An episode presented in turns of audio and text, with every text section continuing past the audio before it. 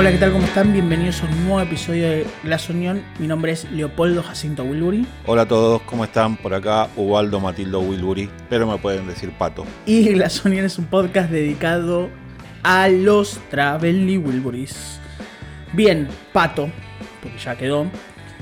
Nos encontramos hoy nosotros acá como integrantes de esta familia porque en realidad tomamos la posta de Truman y de Chandler que hace nada, muy poquito tiempo, se dedicaron a hablar del primer disco de nuestra familia y de toda la historia atrás de cada una de las canciones.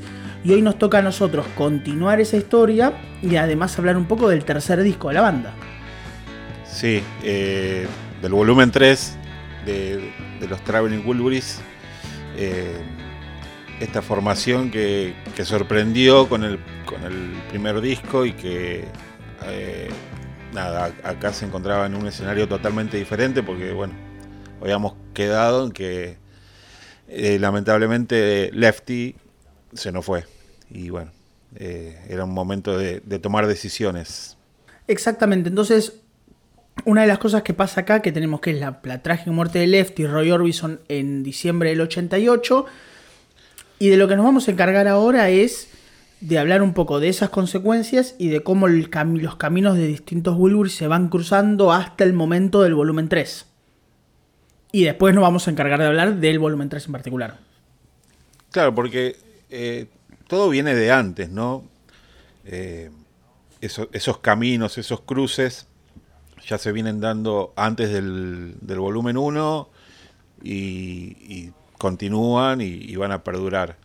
Eh, recordemos que, bueno, que George ya venía trabajando con, con Jeff en, en Cloud9 este proyecto de los Wilburys surge a partir de eso, pero bueno, eh, había como una, red más amplia, porque a su vez Jeff eh, venía trabajando con, con Roy en, su disco y, que saldría de, manera póstuma, y bueno, así eh, con todos, ¿no? Pues Tom Petty también participa de este disco, bueno, hay, una serie de, eventos que, se van a ir cruzando.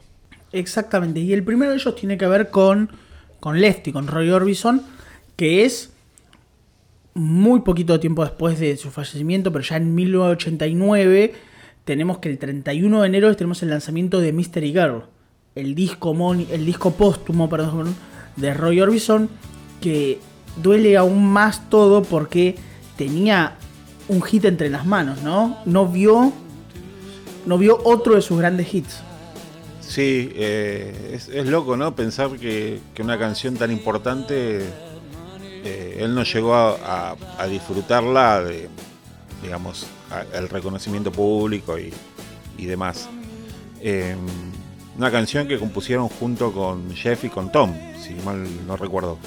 Ex, exactamente, y un disco que está producido no en su totalidad, pero varias canciones están producidas por Jeff y varias canciones están coescritas por, con Jeff. Em, lo que tenemos acá es un... Y además, además de todo esto, acá tenemos la aparición de Tom Petty como compositor en You Got It, que es el clásico más grande del, del, disco.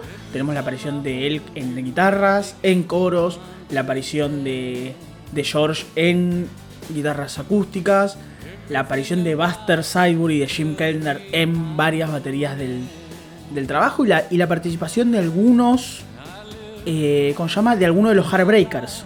Está Ben Montrench, está Mike Campbell que tiene una participación muy grande, de hecho es casi es, es, productor de la otra mitad del disco, así como hay media, medio disco que está más o menos producido por Jeff, el otro, el otro medio disco casi que en su totalidad está producido por Mike Campbell. Em, y algo muy peculiar que aparece Bono y Diez como compositores del tema que da nombre al disco. Aparece Luis Costello. Entonces era un momento loco que, Roy estaba ahí, estaba rodeado de gente que le estaba, le estaba metiendo mucho, mucho amor a su, a su música. Sí, bueno, es una lástima porque Roy venía de, mucho tiempo en las sombras, después de, apogeo a comienzos de los 60, eh, venía ahí, como atrás. Eh, y todo este proceso que, se fue eh, elaborando iba a terminar dando estos frutos, ¿no? Este disco que, que como ya dijimos, lamentablemente no, no pudo disfrutarlo. No, es una, es, una, la verdad es una real lástima. Eh, no ¿Lo escuchaste el disco? No sé si lo escuchaste, lo tenés escuchado. A mí me encanta, me gusta muchísimo. Sí, sí, lo, he escuchado y, bueno, nada, es un muy buen disco y, sobre todo la canción de la que hablamos, ¿no? You Got It, que, que tiene ese sonido Wilbury, es, innegable que, es muy del, de, este periodo, ¿no? El sonido general que, con los coros, con las guitarras acústicas. el sello Wilbury está en esta canción. Sí, y también está el sello de producción de Jeff, viste la batería bien marcada. Es, una locura, es una gran canción, es una gran canción. Y como decimos siempre, hacemos siempre el chiste, es una canción que suena en, Aspen, ¿no? Sí, siempre, Todo el tiempo. Siempre. Es, es un clásico total, probablemente sea, más allá uno sabe que el clásico más grande de, mm, de Roy es Pretty Woman, pero quizás You Got It es por tiempo también, quizás suena más que Pretty Woman, porque tiene como un sonido más, más actual, 80. Sí, sí, más, más, claro, radial. Entonces da, la sensación de que es más moderna. Exactamente, más radial de estos tiempos. Em, pero esto no es lo único que pasa en 1989. El 24 de abril de 1989, Charlie T, Tom Petty para los amigos, eh, eh, edita lo que sería como su primer disco solista, que es Full Moon Fever. Y acá, si los Wilburys habían sido exitosos, si Roy logró ser exitoso, Tom se mete en el tren, se mete en la succión de aire y saca un disco que está lleno de éxitos y que, está, y que es un quiebre, otro quiebre más en su carrera. Sí, y nuevamente, ¿no? Más allá de que tiene mucho del sonido particular de Tom, eh, sigue ahí como el, aura eh, Wilbury en, lo que es la producción y el sonido en general. Y con otro clasicazo, ¿no? A la cabeza. Con varios clasicazos. Sí, bueno, bueno, sí. Yo creo que el más conocido es Free Falling. ¿Cómo? No, te escuché, perdón. O One Back Down. ¿Vos qué crees? ¿Que el más conocido es Free Falling o One Back Down? No, yo creo que Free Falling es como el, el top. Sí, es, el top. Bueno, todas las canciones, o casi todas las canciones, están escritas por Tom Petty y Jeff Lynne. En algunos casos hay algo. Hay, algunos cambios. Mike Campbell aparece. Es una cosa media rara esto de que, de que Tom Petty dice voy a hacer mi disco solista y están casi todos los Heartbreakers, ¿no? Es como muy raro. Todos los, está Mike Campbell, está Howie, Epstein, está eh, Mike Campbell, obviamente. Es como muy, muy raro. Aparece George, en I Won't Back Down, aparece Roy Orbison en Soy Zombie Zoo, aparece Del Shannon, que lo vamos a nombrar en un ratito, aparece Jim Kellner tocando la batería en Love is a Long Road, una gran canción. Em, es un discazo, es uno de los clásicos más grandes de, Tom como músico. Tiene Free Falling, tiene One Back Down, tiene Running Down a Dream, tiene Facing a Crowd, tiene Years So Bad, o sea, está lleno de, de clásicos de su vida y de su carrera de su carrera como músico. A mí me cuesta mucho esa cosa de, no, estos son los discos de Tom Petty solista, estos son los discos de los Heartbreakers. No sé, me cuesta, es un tipo que la banda está, pero es básicamente él, o por lo menos es la impresión que me da a mí. Sí, bueno, anda a saber por qué no, es esta cosa de, catalogarlo así, cuando termina siendo parte de un todo. Eh, y, y eh, a este grupo de, luminarias tenés que sumarle a Ringo para el videoclip, ¿no? De, Way Back Down. Claro, exactamente. Que no tocan, no tocan el disco, pero sí aparece en el video. Un video muy gracioso. Muy gracioso. Eh, que tiene un poco ese espíritu un poco Wilbury. Porque en el video aparece Ringo haciendo de Ringo, porque es muy gracioso en el video. Eh, con un taladro gigante, aparte un taladro, agujeré un, un globo terráqueo enorme, aparece George que no tiene, está con mucha cara de reírse todo el tiempo. Aparece Jeff haciendo los coros también. Es un video muy, muy divertido. Aparece Mike Campbell tocando el slide con la guitarra Rocky de George, con la Stratocaster. Sí, bueno, eh, se ve que esta fue una época ahí de, mucha convivencia entre toda esta camada de, músicos. Eh, y lo, que te da la impresión es, es esa, ¿no? De que, eran amigos realmente, que la pasaban bien. Y, esta cosa de George, que, siempre decía ya desde la, última época de los Beatles que él quería tocar con gente con la que se sintiera a gusto. No le importaba, eh, no sé, el el pedigrí o lo, que sea, sino que, fuesen amigos. Entonces eh, te, das cuenta que acá si George se embarcó en, este tipo de cosas y, este tipo de compromisos, eh, es porque realmente le estaba pasando bien. Sí, sí, sí, totalmente. Que es básicamente la razón principal por la cual George medio que arma los Wilburys, que es la idea de yo quiero tocar con mis amigos y ver qué pasa y divertirme. Sí, sí, totalmente, era la idea. Eh, dos cosas. Que mm, eh, el disco arranca con la, la, cara, la cara B, vamos a decirlo, ya estamos muy bien metidos en, el mundo CD, pero bueno. De hecho, eh, Full Moon Fever, las ediciones viejas, tenía un track en el medio que decía Hello CD Listeners y hablaba Ton, decía, bueno, acá la gente va a tener que dar vuelta, pero los que tienen CD ya no lo dan vuelta. Era como que estaban experimentando con la tecnología del momento. Eh, tiene un cover de Phil Hollow Better, la canción de los Bears. Eh, que nada, que está muy cercana al sonido y que además un poco que replica alguna banda que, de la cual Tom Petty es un, es un admirador total, una de sus grandes primeras influencias como músico. Eh, y, también funciona porque también puede funcionar dentro del disco y suena bien y esto que lo otro. O sea que, no sé, hasta los covers funcionan bien en este disco. No sé si a vos te gusta el disco. Sí, a mí me encanta. Sí, sí, me encanta. Lo tengo por ahí, te vas a reír, en una de esas ediciones rusas. No, sé con qué. ¡Oh! ¿Y que venía con dos? Sí, no sé con qué otro disco. Capaz que con alguno de los Will eh, debe andar por ahí ese disco. Y y bueno, esto que decís de, este cover de los Birds es como que le dio también un sonido actual a esa canción, porque la, de los Birds suena como bastante flaca. 60. Sí. Y, y esta versión de Petty es como que la, trajo a la modernidad. Y por otro lado, acá en Argentina, eh, Charlie García. Iba lo mismo, iba lo mismo. Versión, a lo mismo. ¿no? Inspirado más en Para mí está influenciada por estos momentos. Sí, totalmente. Para mí no hay posibilidad que Charlie García no haya hecho Me siento mucho mejor eh, un año después de este disco. Porque Filosofía, Filosofía Baretti y Zapato de Goma es de 1990. Te diría que si no es de abril, mayo, junio del 90, va por ahí y pega en el palo. No hay ninguna posibilidad que, él no haya escuchado este disco y no haya pensado, más allá de que, Charlie siempre fue fanático de los versos. De hecho, usó Set You Free para hacer ese tema llamado Aguante la Amistad.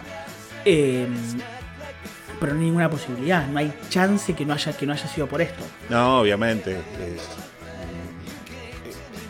me imagino que eh, toda esta camada de discos de los que estamos hablando habrán sido muy influyentes para él en ese periodo. Sí, sí, estoy de acuerdo. Voy a decir un paréntesis sobre Me siento mucho mejor eh, que a mí, para mí marca mucho lo, gracioso que es ese... Lo, creativo que fue Charlie y a su vez lo gracioso que queda. Phil Holloway arranca con una frase que dice The Reason Why. The Reason Why. Y Charlie le puso no razonar. O sea, casi, casi que. Casi que. Casi que la adaptó fonéticamente. The Reason Why, no razonar a mí me parece de una genialidad y de un humor que solamente alguien como Charlie puede hacer. Es que en muchos casos es imposible hacer una traducción más o menos literal y que calce en, la métrica, ¿no? Es si no, tenemos el ejemplo de los escarabajos. a los escarabajos. En todos por dos pesos. Nuevamente. Claro, pero me, pero me, pareció muy genial que el tipo hasta buscó la sonoridad de la palabra. Que eso fue lo que a mí lo que más me, llama la atención cada vez que la escucho. Que The Reason, razonar, es como, me, parece muy, muy inteligente de su parte. Eh, está en un gran momento, Charlie, no, no lo vamos a negar. En uno de sus grandes momentos. Em, seguimos, porque hay algunas cositas más. También en 1989 tenemos lo primero que hace George, y casi una de las últimas cosas que hace George, em, que es Cheer Down, que es, forma parte de la banda sonido de Arma Mortal, pero que es una canción producida por Jeff, eh, por Jeff Lynne y escrita por Harrison y Tom Petty. Sí, Arma Mortal 2 es, ¿no? La, la que tiene el- en los créditos finales. Me acuerdo que me vi toda la Eh, película esperando el momento de la 2. canción y, y llegó los créditos. Aparecen los créditos finales, sí, cuando están tirados los dos en el piso, porque no me acuerdo qué mierda pasa. Esa es la de eh, la de los sudafricanos, la de los Kierkegaard. No, no, La de no. los Kierkegaard, no, los Kierkegaard es un No me filósofo. acuerdo, no, no, no me acuerdo. Eh, los- ¿Cómo se llama? Krugerrand, ¿cómo se llama? mierda? No me acuerdo cómo se llama la moneda sudafricana. Eh, bueno, es la de los sudafricanos, es espectacular. Mortal 2. Bueno, sí, la, la canción también lo es y, y es, es gracioso, ¿no? La canción es una obra maestra. El, el juego de palabras, ¿no? De, que, siempre estuvo presente en el humor de George y de los Beatles en general, ¿no? Porque eh, es una expresión, el, el cheer up es como animate, ¿no? Es como una, una, expresión de, a- de Claro. ánimo. Arriba, Y, ánimo. y él no, no pudo resistirse a, a jugar con el up y el down y, y lo cambió por chill down, ¿no? Como, no sé, desanimate, te está diciendo que cuál sería la, la expresión, pero No, la- a ver, no, no sé si nos tenemos que meter a hablar del tema un poco, pero vamos, lo podemos nombrar, que es que básicamente cuando George estaba como un poco con excitación psicomotriz, como pasado de rosca, Olivia le decía cheer down, big fellow, cheer down, o sea, como tipo... baja un cambio. "Baja- Bájate, serenate. Baja un cambio, claro, serenate. Eh, entonces, claro, bueno, entonces ut- utilizó esa frase como parte de la como parte de la canción, como la parte central de la canción. Creo que los dos estamos de acuerdo y no estoy, creo que no tengo ninguna duda de que para nosotros es top 10 canciones favoritas de George, ¿no? Para los dos. eh, sí, y te diría uno de los mejores trabajos en slide. El, el final de la canción en slide es increíble. El final es una locura. Es increíble. Estoy un nivel. Aparte, funciona muy bien la canción. Funciona. No sé si funciona como cierre de, de película, pero. Pero ese solo, loco. eh, eh, eh, hay como unos grititos ahí en el fondo. Ese solo que se repite, que parece que no terminara. Como que se vuelve medio como repetitivo, pero que a su vez no se repite. No, no, y, y, a ver, él hizo cosas mucho más complejas de, con slide eh, armonizado, contras melodías, hay de todo, eh, pero este es uno solo y, transmite lo mismo que la canción, ¿no? Es, una especie de solemnidad, no sé, de- va, muy bien con la canción y, y, como que termina de reafirmar la idea. Sí, sí, totalmente. Eh, y es una canción que se ve que a George le gustaba porque la usó para la gira del 91 en Japón. Es muy graciosa la historia que George en cada recital en Japón le cambiaba el nombre a la película. La nombraba como Karate Kid, iba, como cambiando el nombre a la película. Y a Clapton, que es el tipo que se encargaba, que fue el, el ¿cómo llaman? No me sale, el, el tipo que se encargó de la banda de sonido, no es como el, el, arma- el orquestador de la banda de sonido, no me sale la palabra. Em, no le gustaba un carajo. No le gustaba nada que hiciera ese chiste. Em, y esto lo contó eh, una de las coristas, no me acuerdo cuál de las dos coristas de George, lo contó que a, que a George Clapton menos le gustaba que hiciera ese chiste, George más buscaba una película distinta para molestarlo todos los días. Obviamente, obviamente que iba a hacer eso. ¿Qué se piensa? Entonces era como, es muy, muy- gracioso. Cheerdown, temazo. Eh, bien, seguimos. Ya para 1990 tenemos eh, algunas apariciones chiquititas en un disco de Jim Horn. Tenemos una aparición en la Jeff Haley Band. Que si, no se, que si se acuerdan, Jeff Haley era un músico, un guitarrista en realidad. Bueno, músico. eh, no vidente. Es el de. No sé si te acuerdas de la película, peliculón. El duro, la de Patrick Swayze. Sí, me acuerdo de la película, pero no, no, tenía la referencia. Bueno, ese Jeff Haley, el que toca en el bar, ese donde está todo con rejas y le tiran cosas, ese es Jeff Haley. Eh, Jeff falleció hace unos cuantos años, era muy fanático de los Beatles, era muy fanático de George. De hecho, hizo un cover de Walmart Sgt. Whips que es increíble.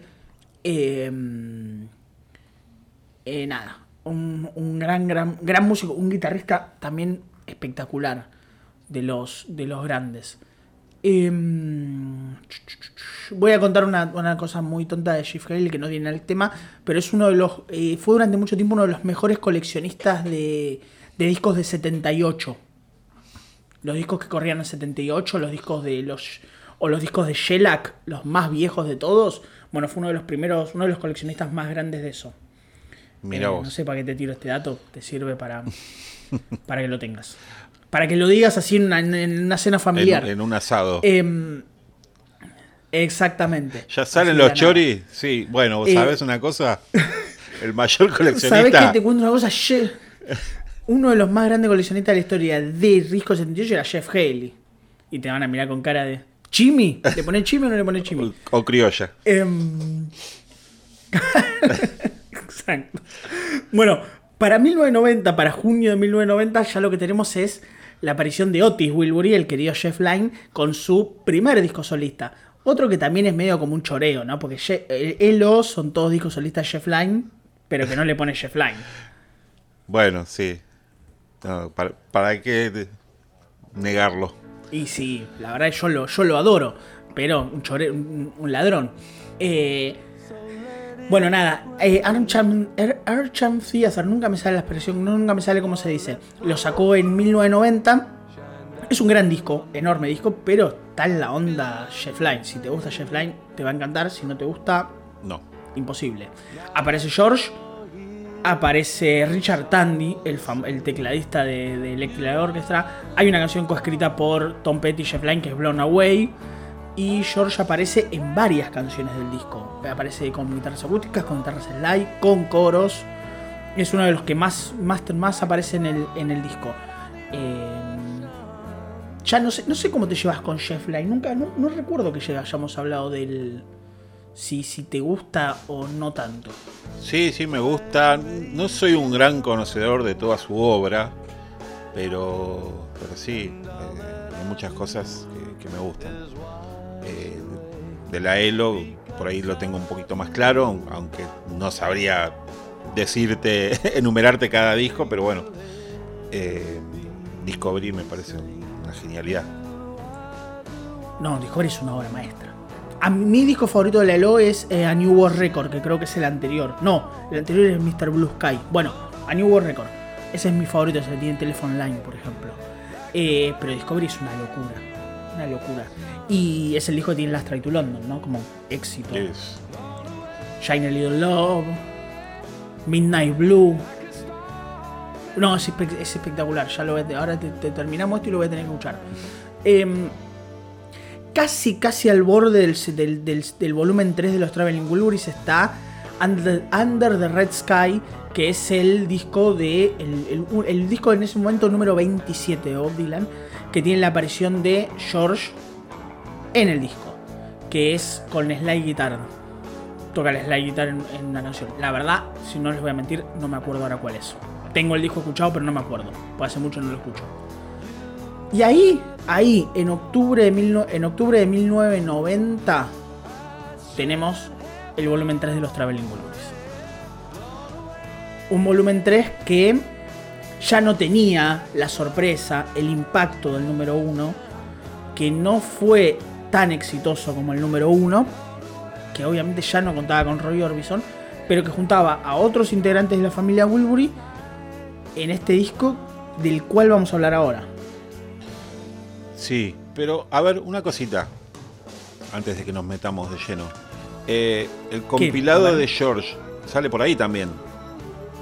El, The Best of Dark Horse claro. sale. Sí, sale en el 89. ah, bueno, Tenés razón, sale en el 89.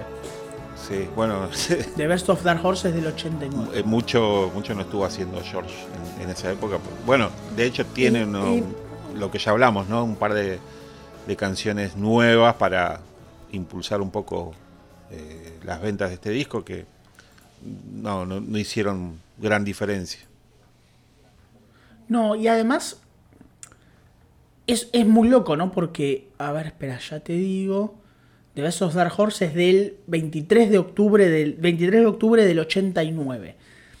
Lo cual me trae a consideración que sacando Live in Japan, los el volumen 3 de los Traveling Wilburys es el único disco de George de los 90, la única música nueva que la última música nueva que George produjo en vida.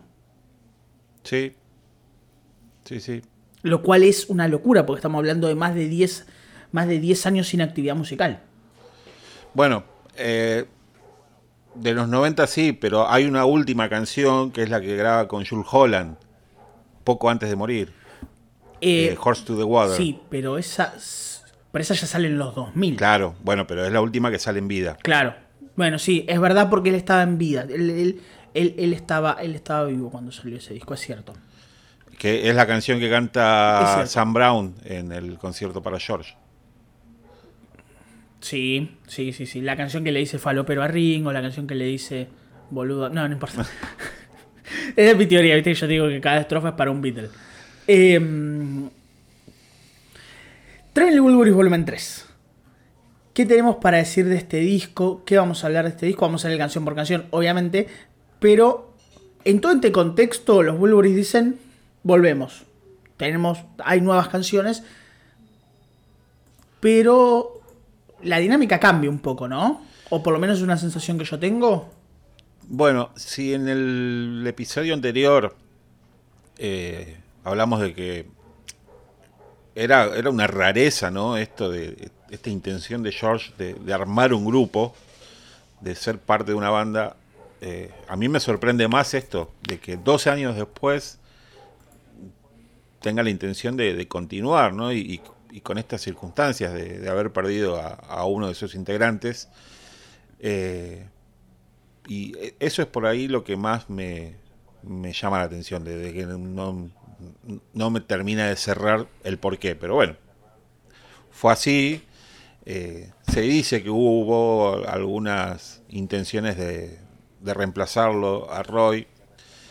eh, y como vos decías, ¿no? Ya se mencionó a Del Shannon, que es, que es otro grande de, de- ese periodo similar al de Roy, ¿no? Eh, Pre-Beatle, eh, con otro de los grandes hits de, de- esa época, que es Runaway.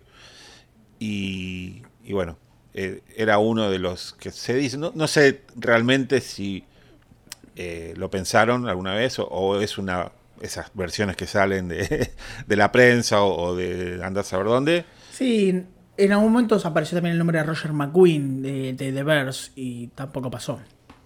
Bueno, finalmente dijeron no, nos quedamos los cuatro y, y ahí fueron de nuevo a, a terminar de, con, el, con el trabajo Wilbury. Lo que tenemos es un lanzamiento, un primer lanzamiento preliminar que es el single Nobody's Child, que Nobody's Child es un clásico de Lonnie Donovan de los 50, que se, se lanzó en junio de, mil- de 1990 como un single de caridad por esto que estaba haciendo por, por, por beneficencia para Olivia Harrison. Es el famoso unión entre las, entre las esposas Beatles del momento, Olivia, Yoko, Bárbara y Linda, en la cual se unieron y bueno, salió esto que era el Nobody's Child Romanian Angel Appeal, que eh, se transformó en como la primera aparición pública de los Wilburys después del primer disco. Sí, eh, y esta canción, la, la curiosidad es que George ya la había grabado eh, allá por 1961 con Tony Sheridan. Es una de las canciones que graban en, esas sesiones con Tony Sheridan. Y a su vez también eh, está la, historia de Ringo que decía que era la canción que, él le cantaba a su madre diciendo que soy el hijo de nadie y haciéndola llorar, ¿no? y, y bueno, a él sí. es un- una, una, una canción muy como muy presente ¿no? en la historia de, de la banda y que por ahí no es tan conocida. Sí, exacto. Y es un disco que está compaginado. Perdón, vamos a hacerle aclarar algo. El Nobody's Child Romanian Angel Appeal es un disco que está compilado por George y que para que ustedes más o menos entiendan, tiene la versión. Arranca con Nobody's Child por los Traveling Wilburys, tiene temas de Van Morrison, de Elton John, de Paul Simon, de Barry y Robbie Gibb. tiene de Billy Idol, de Eddie, de Eddie Brickell, de Stevie Wonder, un tema de Clapton, un tema de Rick Ocasek de The Cars, eh, un tema de Smokey Robinson y de los Guns N' Roses, Civil War de los Guns N' Roses. Muy loco. Eh, o sea, es como loco porque siempre tenemos la idea de que tipo George, esto está compilado por George. Y tiene Rick Ocasek, o sea, el de los Cars, tiene los VGs, que bueno, lo puedo entender un poco más. Tiene a Dave Stewart, que bueno, venía por la onda de él, que por, por tiene Mike and the Mechanics, tiene a Ringo con With the con With the from My Friend, y tiene a Guns N' Roses. Loquísimo. Eh, hay algo de Ringo también, ¿no?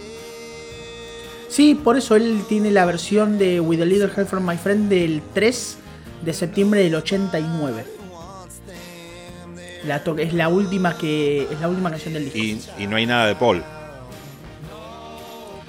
No, bueno, With a Little for My Friend, ponele que puede llegar a entrar, pero no. No, no, pero nada, nada, un aporte suyo, porque siendo un, una sociedad de las mujeres Beatles, eh, bueno, en, ese momento Paul estaba como muy reacio con, con estas cuestiones eh, grupales y que, pudiesen llegar a, a, insinuar una reunión, porque de hecho no, no fue. Eh, no, no pasó mucho tiempo del, del Hall of Fame, del Rock and Roll Hall of Fame, donde no estuvo, que ya lo comentamos alguna vez y, y que bueno, nada, estaba así como bastante apartado de, la banda. Sí, sí, es cierto, es como el, periodo, es como el periodo fines de los 80, principios de los 90 es el periodo de, en el cual George vivió toda su vida, ¿no? Que es el de, no pensar en los Beatles. Sí, sí, sí. Después eh, como que... algo, algo parecido. Fue muy una cosa muy cíclica porque Paul ahí nomás sale de gira en el 89 y, te hace estos shows que son los, el, mismo formato que hasta la actualidad, ¿no? Con un, no sé, un 80% de, de canciones Beatles por ahí. Y más o, o más capaz. o más, sí, sí, sí, puede ser. Eh, bueno, para el, para el volumen 3 lo que tenemos es unos nuevos seudónimos Wilburys. Tenemos a Spike, George, Clayton, Jeff, Maddie, Tom Petty y Boo, Bob Dylan. Em, creo que no solo hablamos antes eh, eh, en privado que el Boo para, era fonético para mí. Maddie creo que la referencia es obvia que es por Maddie Waters, ¿no? Y uno tiende a pensar en eso. Y por ahí yo pensaba que el Spike será por Spike Milligan, que era un, actor de comedia, de viste que siempre ellos hablaban de, los del Goon, Shows, que eran estos, cómicos que escuchaban por radio, ¿no? Y, por ahí viene por ese lado. Eh, que fueron una muy, muy, muy fuerte influencia en, en, el periodo 50, fines de los 40, principios de los 50, para, para, para los cuatro Beatles. Claro. O sea, ellos de manera individual, capaz que sin conocerse, todos, todos sabían quiénes eran de, quiénes eran de Gun Show. Sí, de hecho siempre contaban que entre ellos hablaban con referencias, eh, así como ahora todo el mundo tira las, referencias de los Simpsons, ellos eh, tiraban esas referencias y, mucha gente no las entendía y era como un código interno de, ya desde adolescentes. Eh, Así que solo nos quedaría averiguar por qué Clayton, ¿no? Sí, no sé, no. No, no, no se me, no se me, no se me ocurre. Yo em, elijo, elijo creer que es por Clara Clayton, la, la mujer del Doc Brown en Volver al Futuro. me había olvidado el nombre. ¿Cómo te acuerdas del nombre? Me había ido por completo. Mary Steenborough. Me acuerdo el nombre de la actriz, no me acuerdo el nombre de. de. de Coso. Sí, el, el barranco Clayton. Se llama Jules Jules Wilbury y Bern Wilbury. Era, era, algo, era algo por el estilo. Vamos de vuelta. 29 de octubre de 1999, grabado entre abril, mayo y julio de 1990. Es casi del mismo, de la misma longitud mm, del primero, son 36 minutos con 13. Está producido por Spike, por Clayton, o sea, por George y por Jeff. Em, y esta vez, o sea, Y ahora todas las canciones están compuestas por los cuatro, o sea, no se puede saber quién escribió cada cosa. Sí, aunque estilísticamente medio que te das cuenta. Eh, sí, obvio. Lo, lo mismo nos pasó con el, con el, con el volumen 1. Eh, ¿Te Arran- parece que arrancamos? ¿Arrancamos con la primera canción? Sí, arranquemos con el disco, dale. El primero, primer tema, She's My Baby. Sí, y ya de, de movida tenemos un invitado. El otro hermano de la familia Wilbury, conocido como Ken. Ken Wilbury, que no es nada más ni nada menos que Gary Moore. Sí, sí, legendario guitarrista. Y Gary Moore se mete, exactamente, Gary Moore se mete a un solo hermoso, un gran solo, muy lindo. eh, y algunas cositas ahí con las guitarras dando vuelta. En un tema muy potente. Muy potente y que sonó mucho en la radio también. Eh, a ver, saquemos Handle with porque no hay comparación con Handle with Care. Pero es un, Ni por chance. un tema, este Jim My Baby, que, que estuvo como bastante presente y que ya de entrada te da el, el- el gen Wilbury, ¿no? Porque todo suena al estilo este que, ellos forjaron. Eh, sí, y volvemos a un, También hay un video en el cual ellos vuelven a cantar todos enfrente de un micrófono, como que se trata de replicar lo mismo, se trata de replicar un poco la. Esa, esa cosa esa cosa de, de comulgar todo frente a un solo micrófono y cantar. Eh, me, me sorprende que es una canción en la cual. Y volvemos a lo mismo, esta, esta cosa que nos pasaba, que son cuatro tipos con cuatro voces muy distintas, pero lo bien que, se, que, que funcionan adentro de este tema, ¿no? Porque capaz que, no sé, capaz que hasta incluso te diría que hasta George podría quedar vocalmente un poco afuera en esta canción y cae perfecto. Bueno, de hecho, George, acá en este disco en general, tiene una participación bastante más acotada. Eh, te, Sobre todo en la parte vocal. te diría que este es el disco de Dylan, más que de, de cualquier otro. Este es un disco, este es un disco de Bob de punta a punta casi, ¿no?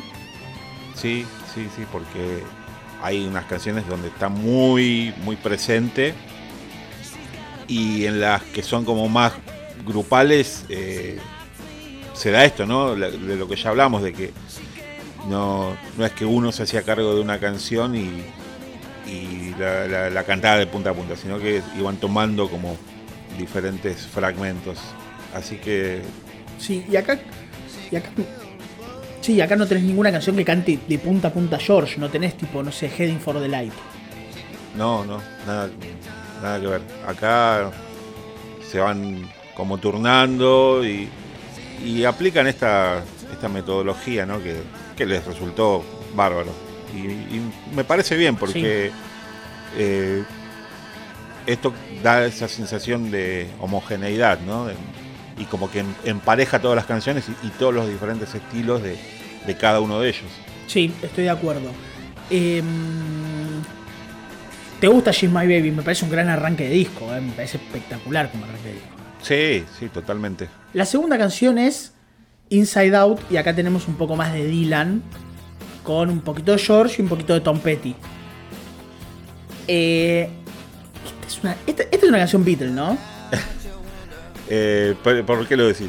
Por la réplica en los coros y las voces a veces. Sí, bueno, lo que pasa es que arranca cantando Dylan y es como que es difícil eh, ubicarlo en otro lugar que no sea en, en- en su propia En producción.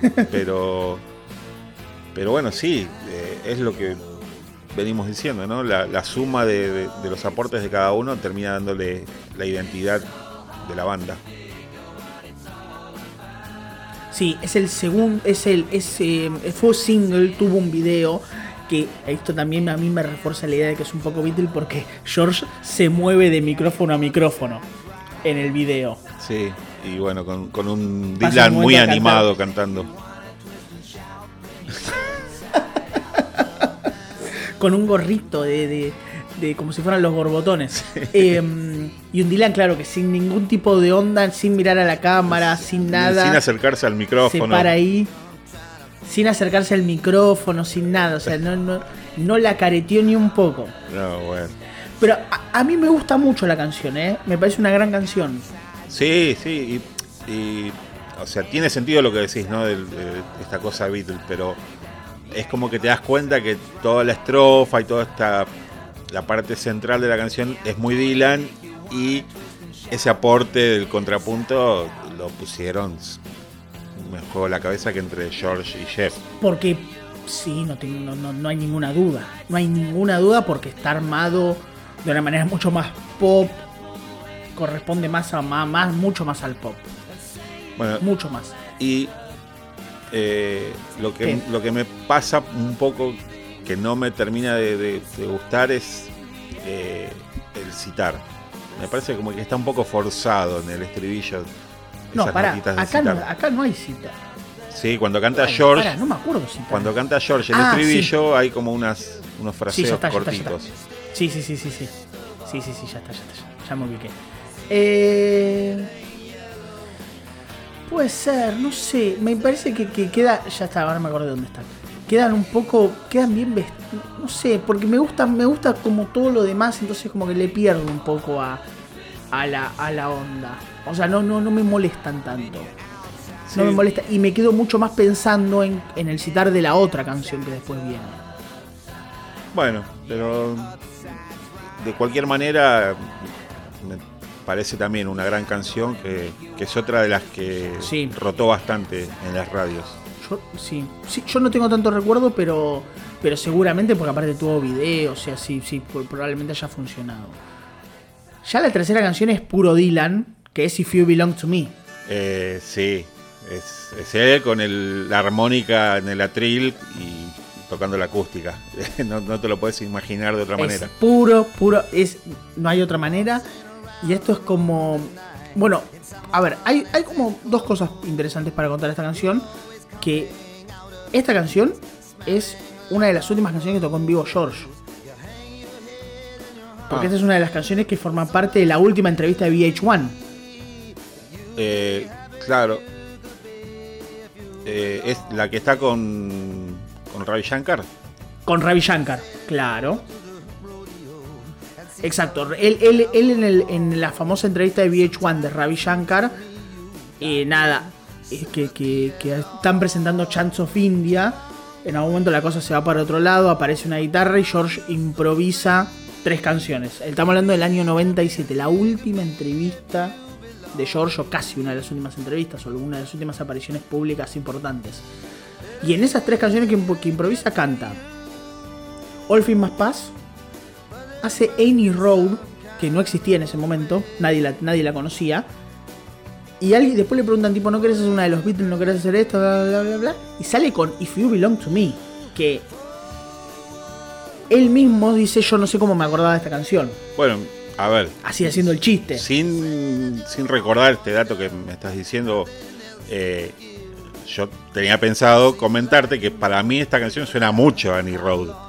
Bueno, esta canción, esta, para mí es una canción de George que, que, canta Dylan. Yo no tengo ninguna duda de esto. Por eso lo, por eso lo traía a, a colación.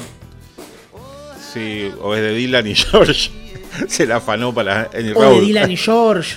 Que, que, que, quizás o de Dylan y George que quizás quedó para que quizás que, sí, que probablemente hayan probado quién, la, quién le salía mejor y, y le salió mejor a Dylan. Sí, un plagio inconsciente como con My Sweet.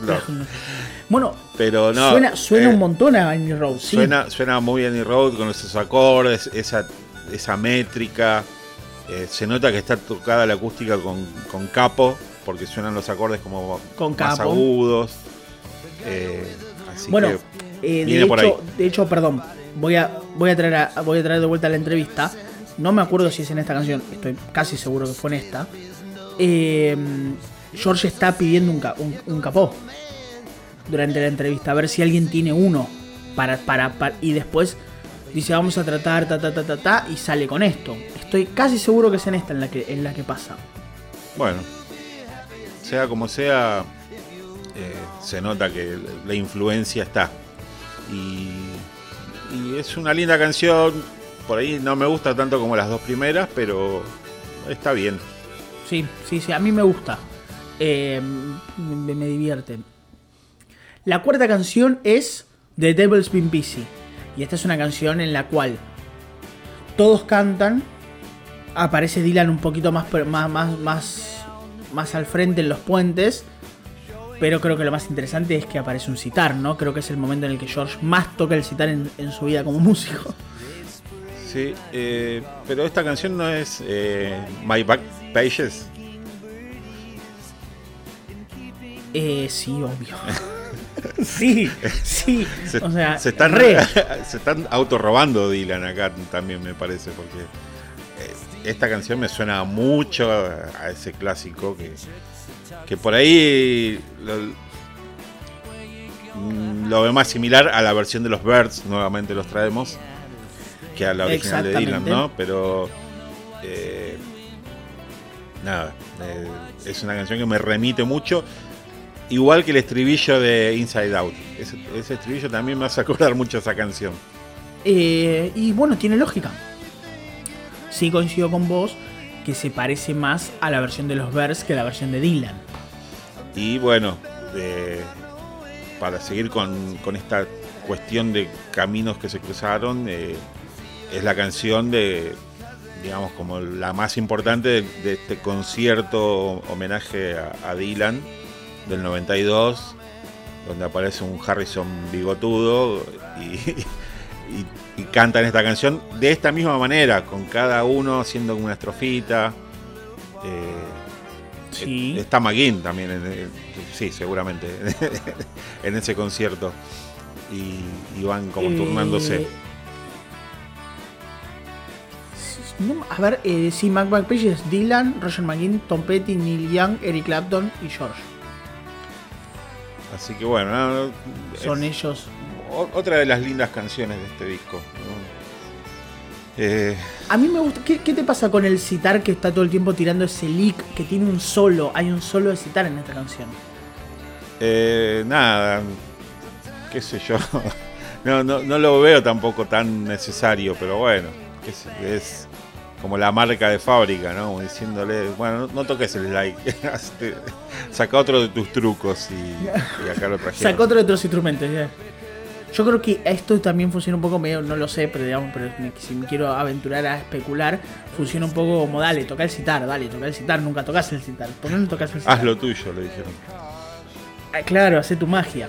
Bueno, Eh, bueno, George, Me gusta, me gusta. George lo había resucitado, digamos, en We, We Was Fab, ¿no? En, en Cloud9. Sobre el final, en la coda del final. Sí.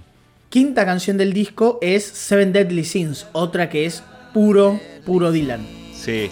No creo que en la composición, no lo veo componiendo esta canción. No, Eh, no, no, no, pero sí en la parte cantada. Sí, y bueno. como que recuerdo una canción 50 el se mete famoso caminos. doo-wop.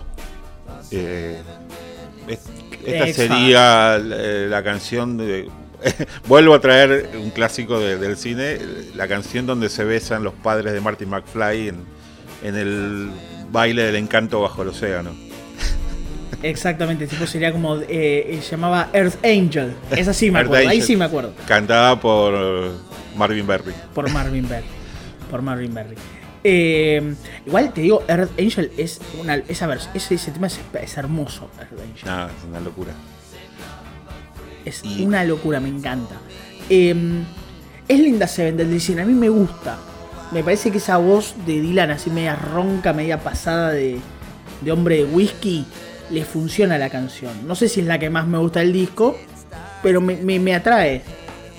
Se me, me resulta divertida. Sí, igual yo no, no me resisto a imaginar que esta canción hubiese sido cantada por Roy. Por Roy. Obvio.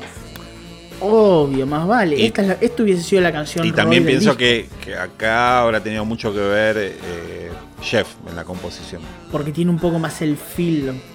Y porque Sí, él es sí, no como más de, de- de posicionarse. Fíjate que en, en el disco anterior la canción que, que también le compuso a Roy era como muy específica, ¿no? En, en- en la estructura. Y acá a él lo veo más así, ¿no? De decir, bueno, voy, a, hacer una canción de los 50. No sé si George se hubiese tomado ese trabajo. No, no, no. Lo veo más a George en, en If You Belong to Me, lo veo más a George en The, Devil's Been, The Devil's Been Busy. En, en las anteriores lo veo más que en esta. Claro, bueno, por eso pensaba, ¿no? Que, que podría ser obra de Jeff. Y, y nada, no es- está buenísimo. no La- la- mala- Las armonías que meten en el comienzo, esa, esa cascada de voces. Son es- hermosas. Es hermosa. Es precioso, es un arranque lindo. Y, a- y las voces que se van haciendo sobre el final, también los Seven, na, na, las repeticiones de eso también son muy lindas. Sí, fíjate lo que pasa siempre, ¿no? Cuando hablamos de un disco, cómo, cómo venimos uno tras de otro y, y no- hasta ahora no, no, hay nada que digamos, che, la verdad que acá la pifiaron. Está muy bien este disco. No, esto es un desastre.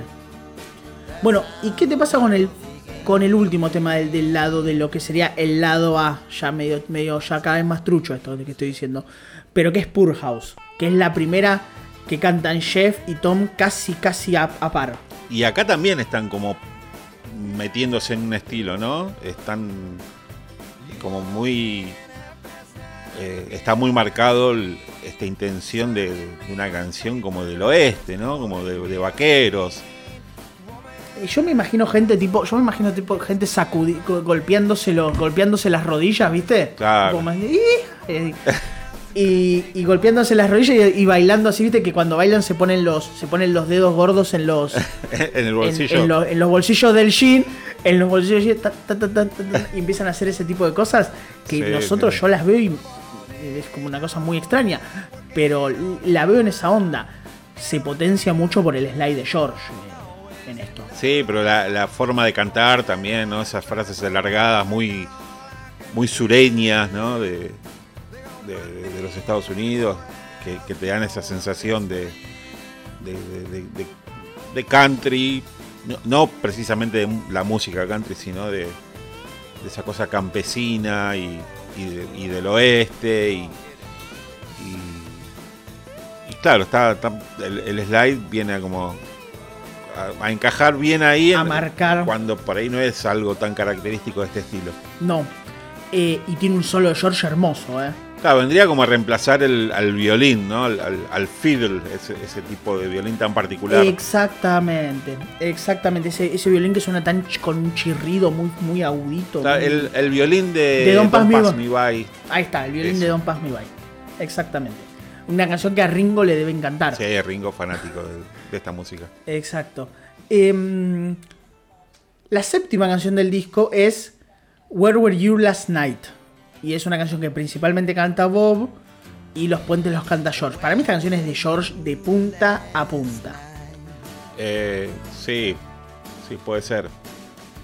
Eh, también podría rastrear algo de ADN de Tom acá. Pero sí, no, no caben dudas. Sí, puede ser, ¿eh? puede ser. Pero, pero me parece que, que es bien de George. A mí hay algo que me vuelve loco esta canción que es George. Yo ya lo creo que en otro episodio lo dije, George silabeando esta canción. What did you do? di-?" Esa cosa monosílaba que hace él en un momento de la canción me parece espectacular. Es muy tonto y me divierte mucho como cuando como lo hace. Me parece que está pensado así, tipo como marcando muy fuerte la- las, las- las palabras. Y, y otra cosa, la- los arreglos de guitarra, esas escalitas que meten, es, es como Hermosos, muy de esta época. hermosos. Muy de Cloud9, de, de este, de este periodo Wilbury. Y que vamos a encontrar algo, algunos vestigios en Brainwash, porque bueno, ya sabemos que son canciones que se fueron acumulando. Más allá de que están como muy lejos en el tiempo, eh, el disco, son canciones que venían como trabajando hace Pero algunas están. Exacto. Y algunas venían dando vuelta por acá y algunas están compuestas más o menos en esta Claro. época.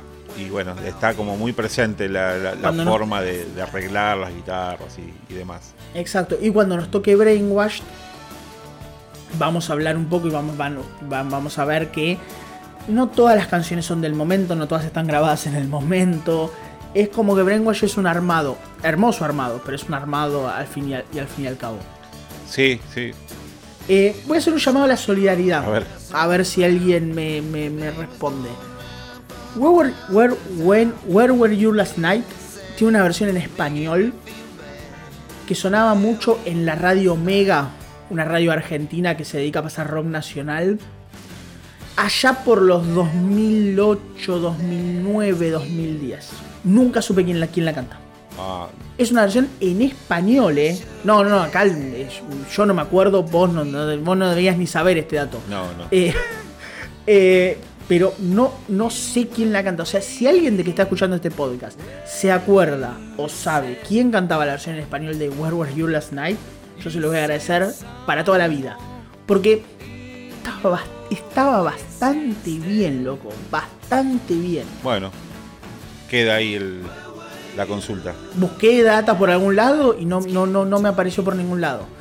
Puede ir Em, como pregunta en Spotify. Octava canción. Vamos a ponerlo como pregunta en Spotify. Em, octava canción. Cool Dry Place. Puro Tom Petty. Así, con seguridad. Puro Petty. Em, eh, a mí me re gusta esta canción. No sé por qué, pero me encanta. Me, tiene una letra larguísima, toda metida en tres minutos. Es como muy extraña. Como que no termino de entender para dónde va. Eh, no sé, me encanta. Me parece hasta. Me parece que te diría que es fea a propósito. Es, fea, es tan fea que es linda, no sé, no, no, no. Tiene una pil, algo que me gusta. No puedo decir que encima, perdí todo. Sí, porque es como la.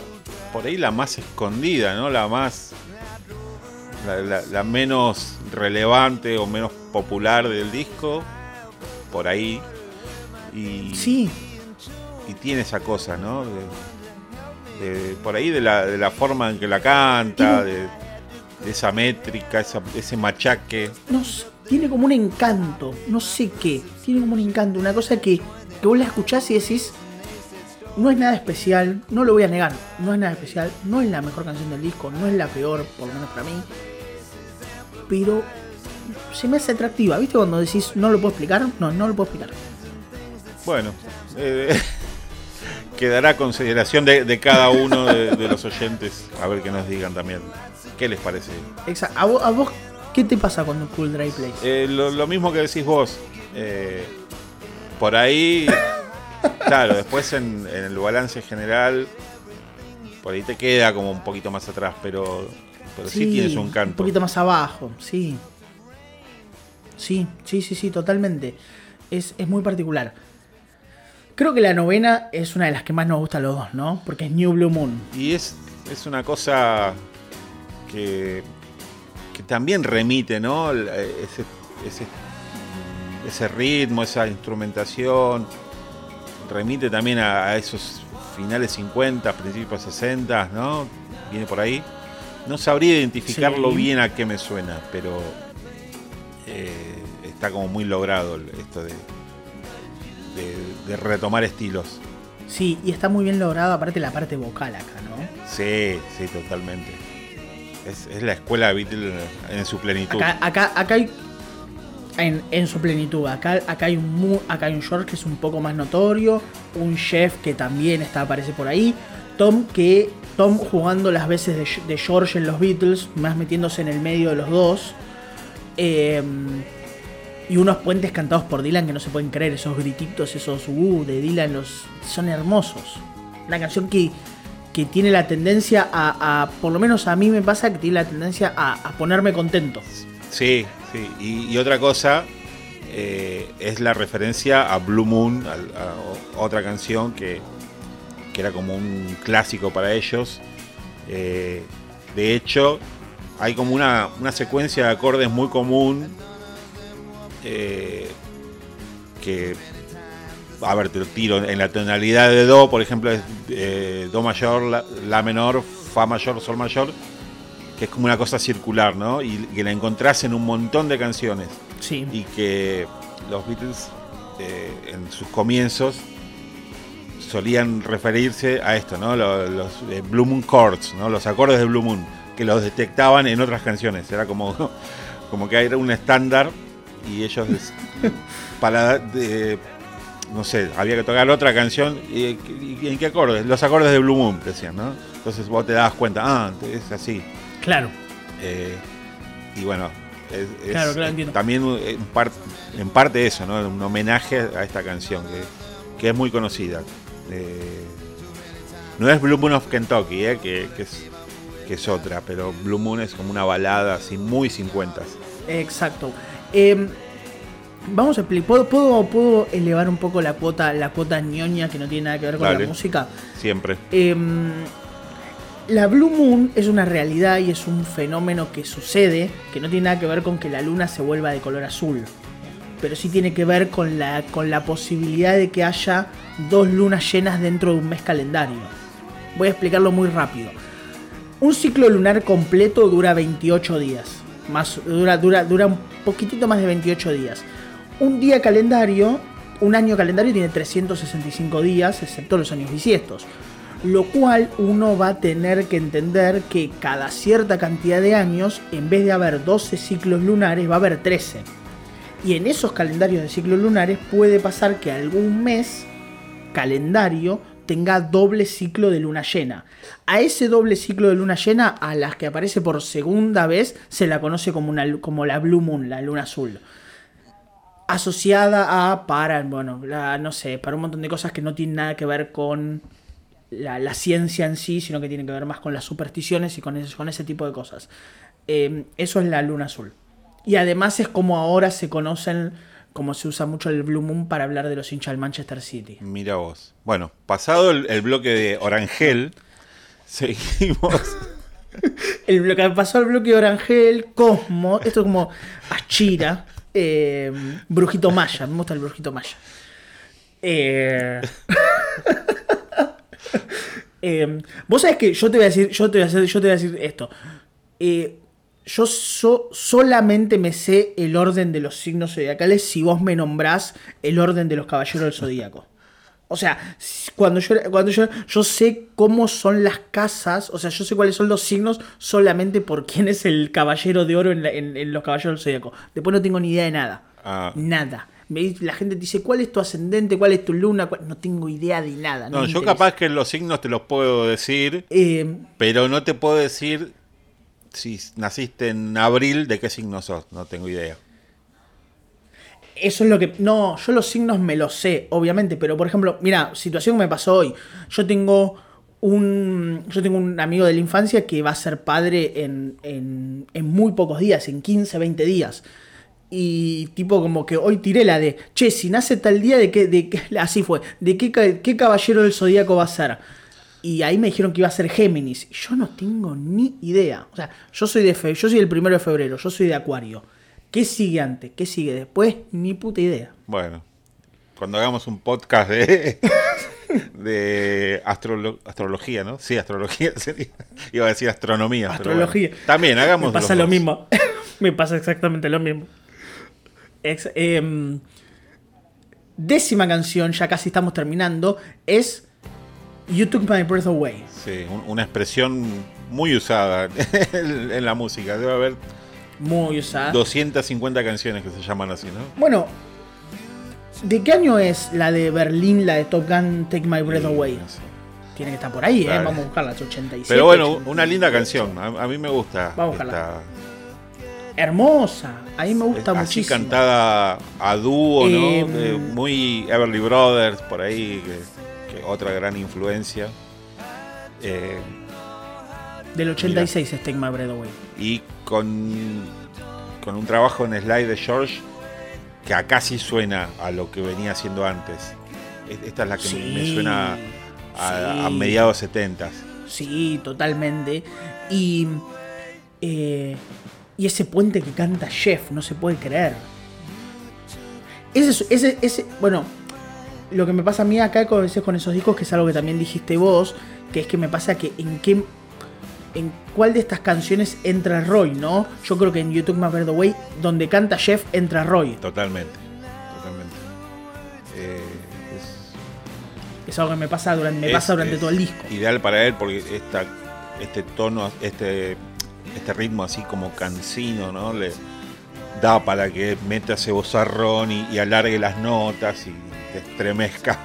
Así que nada, una, totalmente una picardía que no haya estado eh, el gran Roy. No, y, y, y, más allá de que ponerle, lo hablamos en, en el, en el, en el disco 1, eh, más allá de eso, eh, viste que Roy está en todas las canciones, pero uno ve los momentos en los cuales uno, por lo menos a uno le llama la atención, qué sé yo, no sé, en Last Night, en Not Alone Anymore, en The End of the Line, hay así en, cada una de las canciones, en Handle With Care, obviamente. Y lo que, y lo primero que te pasa acá es, es, está bien, Roy probablemente no sea de todos el músico más completo, el, el que tenga las mejores ideas. Pero lo que se, lo, lo que se siente la falta de él, lo, lo que se extraña esa, esa voz, esa calidez, esa presencia. Que, que trasciende mucho más de que, de que, no sé, de ser el mejor compositor o ser el mejor letrista. Es esa, esa idea de que, de, que, de que su presencia es esa voz que no tiene comparación en la historia casi. No, a ver, está considerado como uno de los mejores cantantes, ¿no? De- por lo menos de la música pop. Eh, y, y es así como vos decís, porque fíjate que en, en el primer disco eh, él no compone y sin embargo hace aportes que eh, como que se adueña de esos momentos y, y de esos fragmentos de las canciones. Totalmente. Así que sí, yo creo que hubiese ganado mucho este disco con la presencia de, de Roy. Pero bueno, eh, vuelvo a repetir, no, no viene decayendo para nada eh, con el correr de las No, canciones. no, no. No, para nada. Y cerramos el disco con el Wilbury Twist. Que es. Es un twist. Cantan todos y es como una canción con pasito que te dice qué Es tenés que hacer, ponerle es la cosa en la Macarena cabeza, de- da de una Wilburys, vuelta. Exacta, es el Macarena de los Wilburys, es el, el 1, 2, 3 del símbolo de los Wilburys. Eh, es. Es la sensación de que. de- voy a. eh, algo para mí personal. Es la sensación de que, bueno, hasta acá llegamos, ¿no? Acá yo siento que acá hay como. Como, bueno, esto es. Bueno, listo. Estuvo bien hasta, hasta, hasta ahora. Y para mí es, es una joda que quedó. es como que.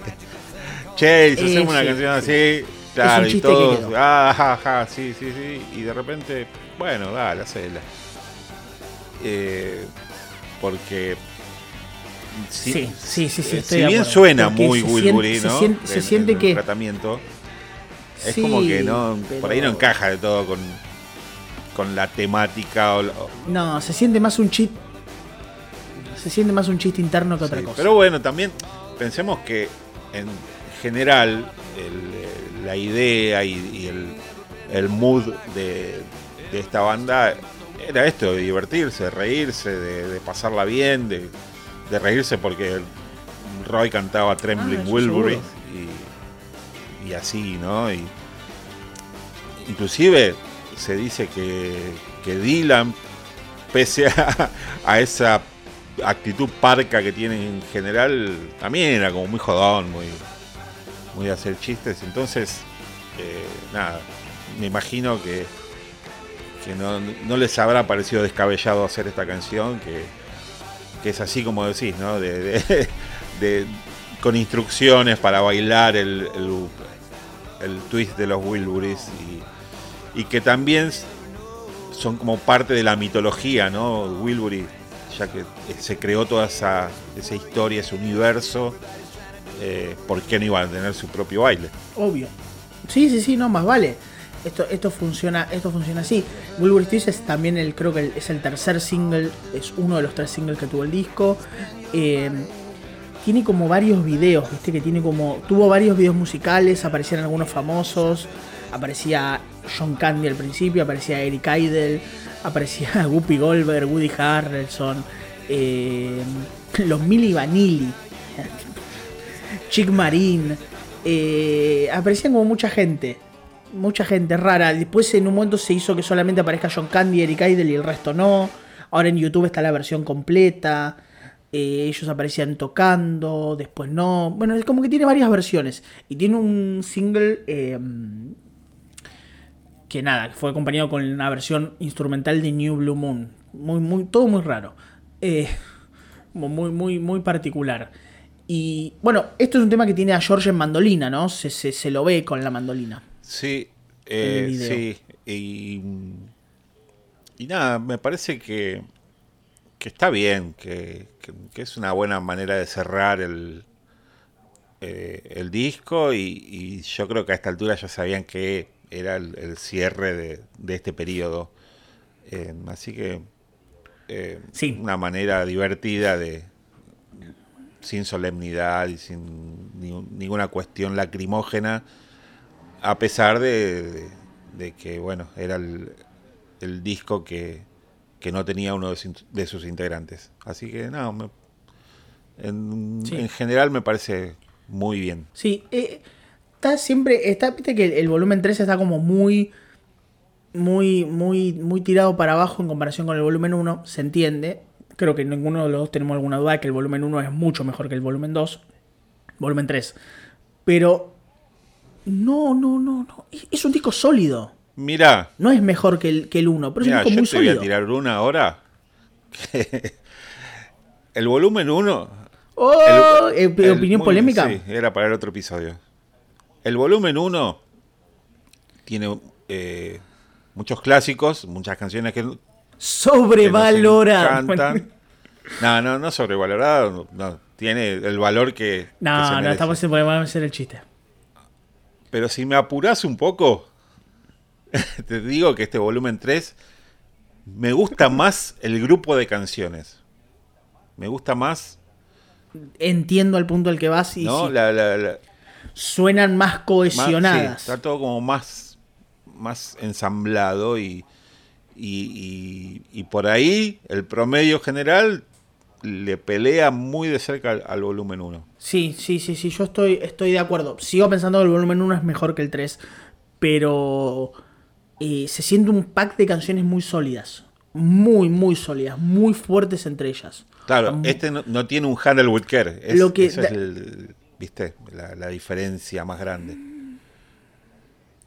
Sí, a mí lo que pasa me parece que estas canciones, una tras de la otra, se siente una continuidad que quizás con el volumen 1 no se siente. Handleburger es muy distinta a Dirty War, Dirty War es muy distinta a Rattle, Rattle es muy distinta a Last Night, Last Night es muy distinta a Not Alone Anymore, y así.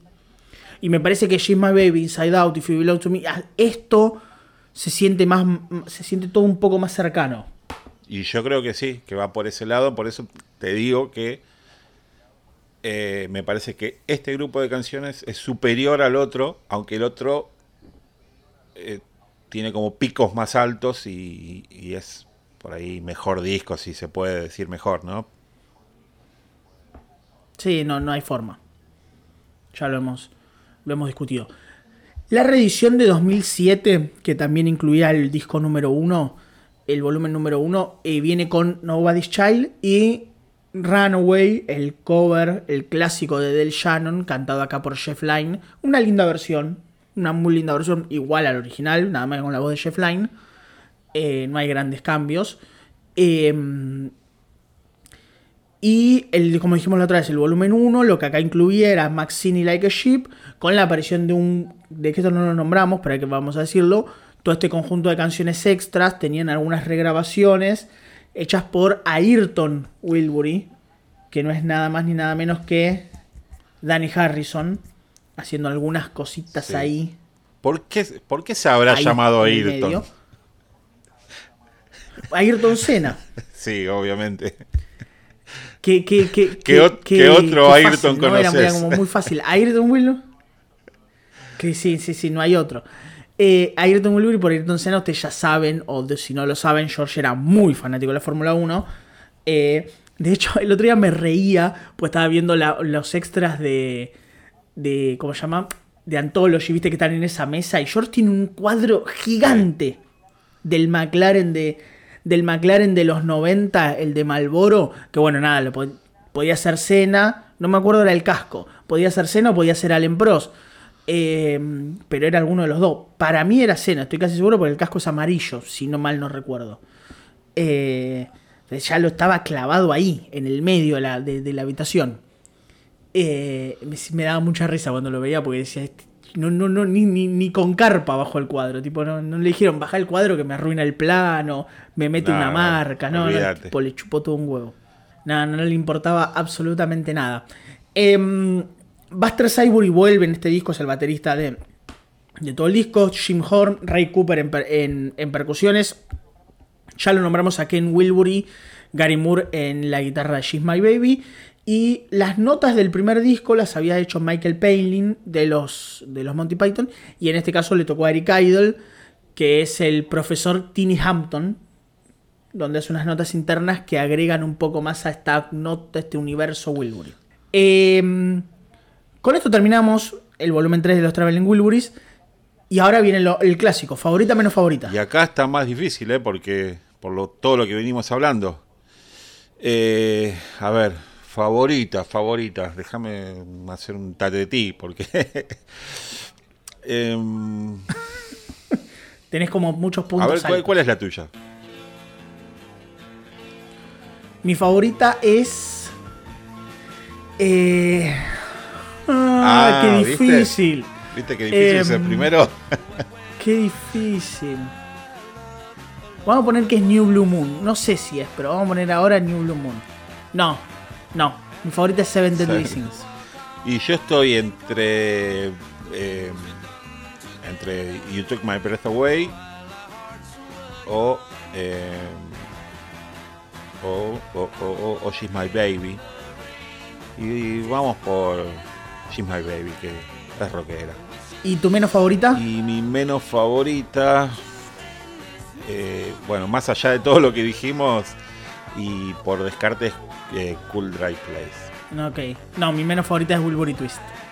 Em, pero sí, me costó más identificar mi favorita acá que mi favorita en el primer, en el primer disco. Lo cual, porque hay muchas que me gustan mucho. Sí, sí.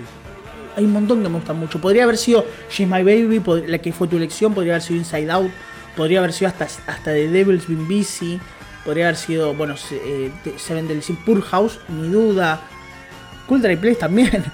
o sea, eh, eh, es, es para mí es el impacto que te genera, que es un grupo de canciones súper, súper sólidas.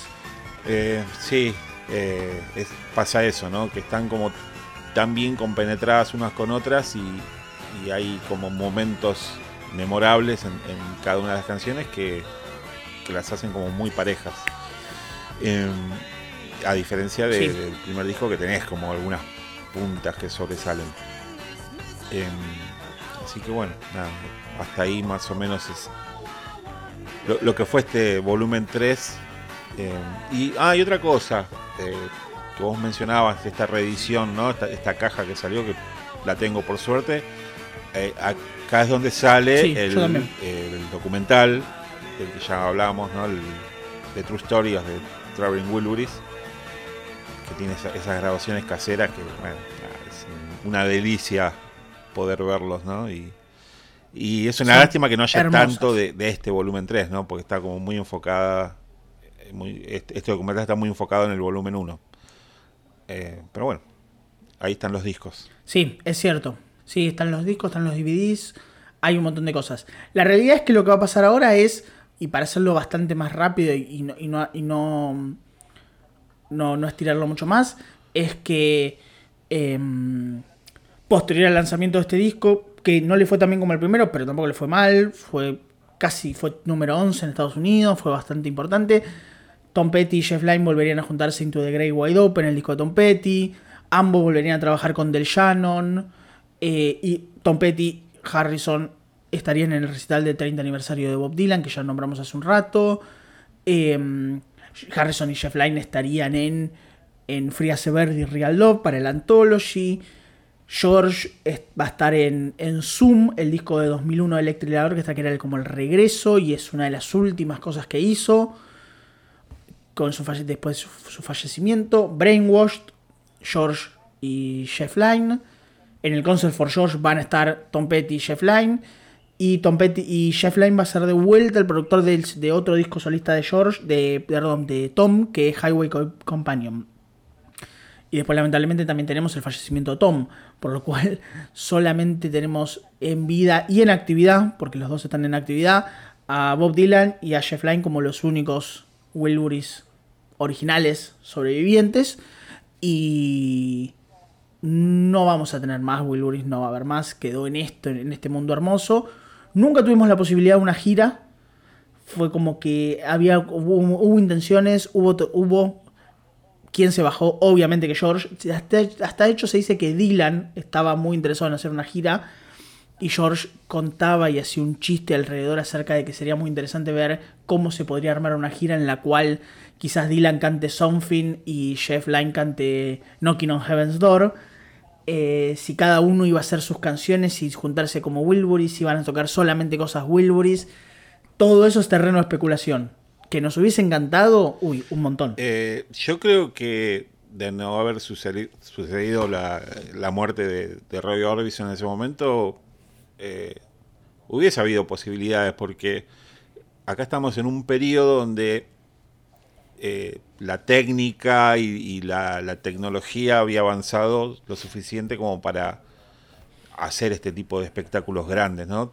Pensemos justamente, ¿no? Es, la época de, las grandes giras de, ya, lo nombramos, ¿no? A Paul, a, Ringo, pero también de otras bandas, es como que acá empieza el periodo del reinado de Guns N' Roses.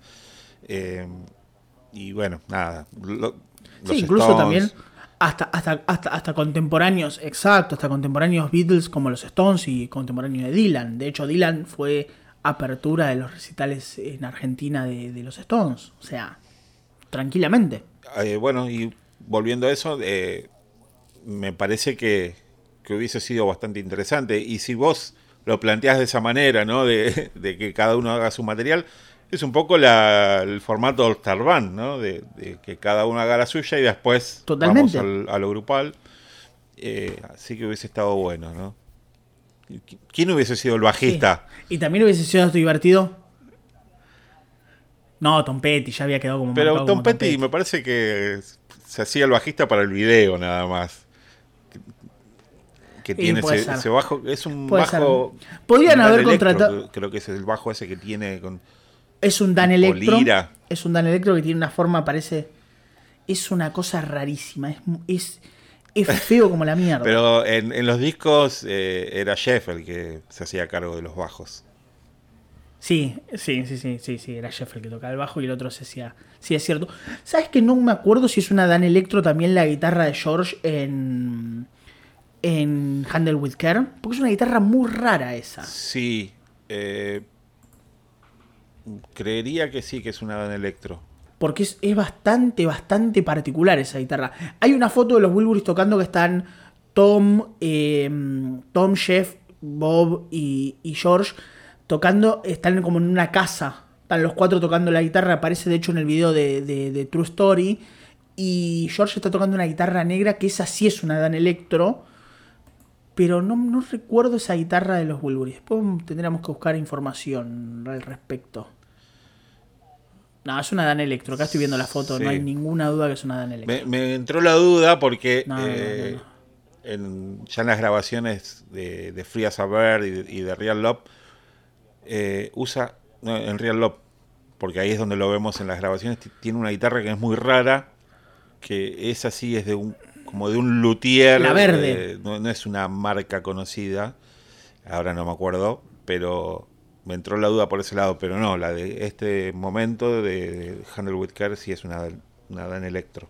Mm, rarísimo, me, me, me, me, llama la, me llama la atención que George se ha metido con una guitarra con una guitarra así como para, para esta banda, no sé, no sé, muy raro, me, me, parece una elección muy, muy particular.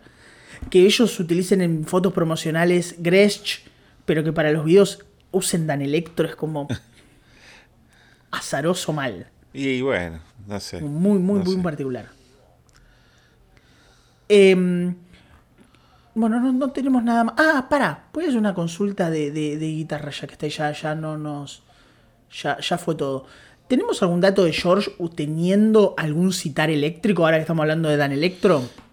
Eh, durante el periodo de los Beatles Yo no lo sé. hubo como un prototipo de, de, citar eléctrico y que se lo acercaron eh, a, la, a, la, banda. Y si me das un minuto, tengo a dos metros el libro, el Beatles Gear, y ya te lo confirmo. Así que seguimos.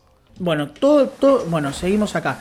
Acá lo que tenemos es a ver, para que ustedes sepan, citar eléctrico básicamente es una creación de esa época de Dan Electro, en la cual utilizaba como como que de alguna manera ustedes ya saben que el sitar tiene muchas cuerdas. Tiene más cuerdas que una guitarra, son 6 cuerdas de la guitarra, el sitar tiene como 20. No me acuerdo del número exacto, pero tiene como 20. Y muchas de esas cuerdas actúan en lo que se conoce como simpatía, suenan por consonancia de las otras. Em, entonces lo que se utilizaba era como una guitarra en la cual están las cuerdas, pero a su vez hay como otro set de cuerdas sobre uno de los costados. Ustedes pueden conseguir, si buscan Electric, Electric Sitar, Dan Electro, van a encontrar un modelo que es tipo un marroncito hermoso que se utiliza en muchísimos discos. Yo personalmente amo cuando suena en, la canción de Lenny Kravitz. Eh, eh, Ain't Over Until It's Over, esa balada medio Motown que tiene de principios de los 90. Bueno, en esa balada, eh, sobre el final de la canción, cuando está entrando al puente y se calma un poco, suena un citar por ahí dando vueltas que es hermoso. Otros citares eléctricos que también suenan muy lindos en el último tiempo, yo recuerdo, suenan muchísimos citares eh, eléctricos en eh, Daddy's Home, el disco de Saint Vincent que tiene, no sé, 2-3 años. Eh, es un disco que es medio setentoso, que juega con la onda setentosa. En ese disco suenan muchísimos citares. Y suenan súper lindos. A mí, a mí me encantan cuando las canciones tienen citar eléctrico. Y esas son como dos aplicaciones muy particulares que me gustan muchísimo.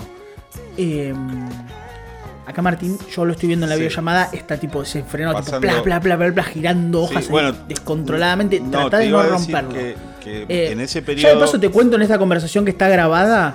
No, que en ese periodo eh, se da como esto de, estos nuevos instrumentos, estos prototipos. De hecho, Bots hace una guitarra que como que emulaba el sonido de un órgano, como que fusionaba al, al Bots continental que es el, el, que toca John en el Shea Stadium, en Nine Down.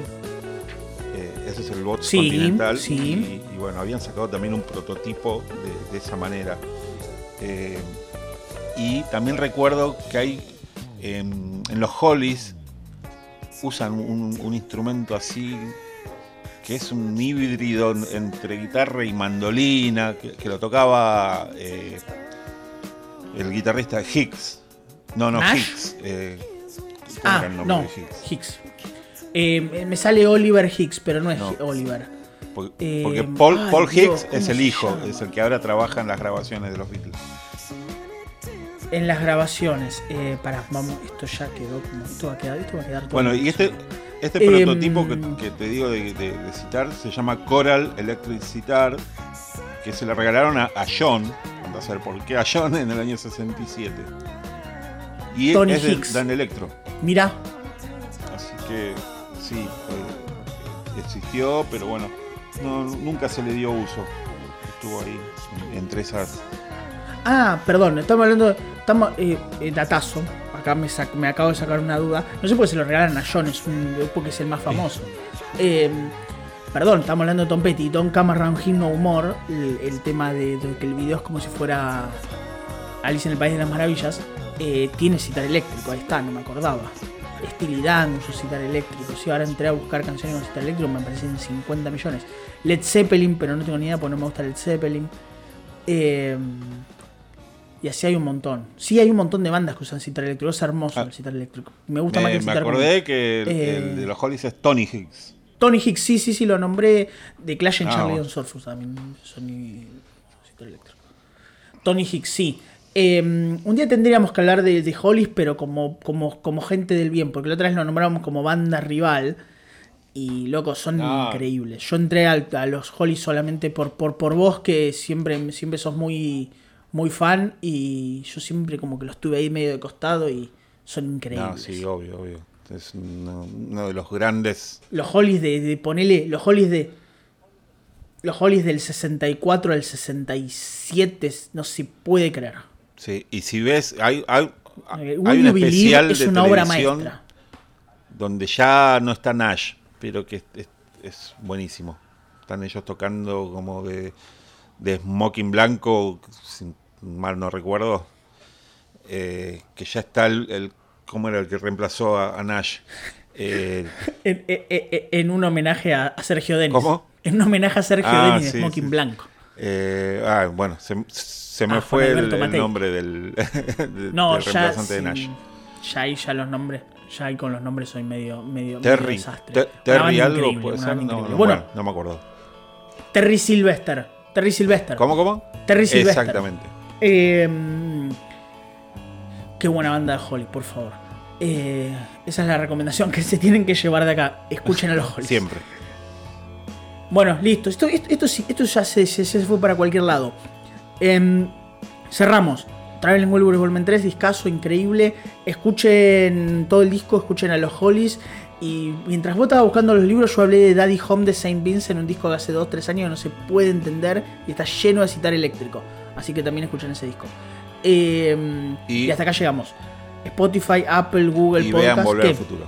Siempre. y vean Volver al Futuro todo el tiempo, todo, todo, todo el tiempo. Eh, Spotify, Apple, Google Podcast, donde quieran que nos escuchen, se suscriben, 5 estrellas, menos nos los deja. Participen de las encuestas, estamos haciendo encuestas ahí como para que más o menos, al momento de estar grabando esto, Paul destruyó al resto de los Beatles como la mejor carrera solista, no, no, no, lo dejó pedaleando en el aire y sin argumentos. Eh, no sé qué más.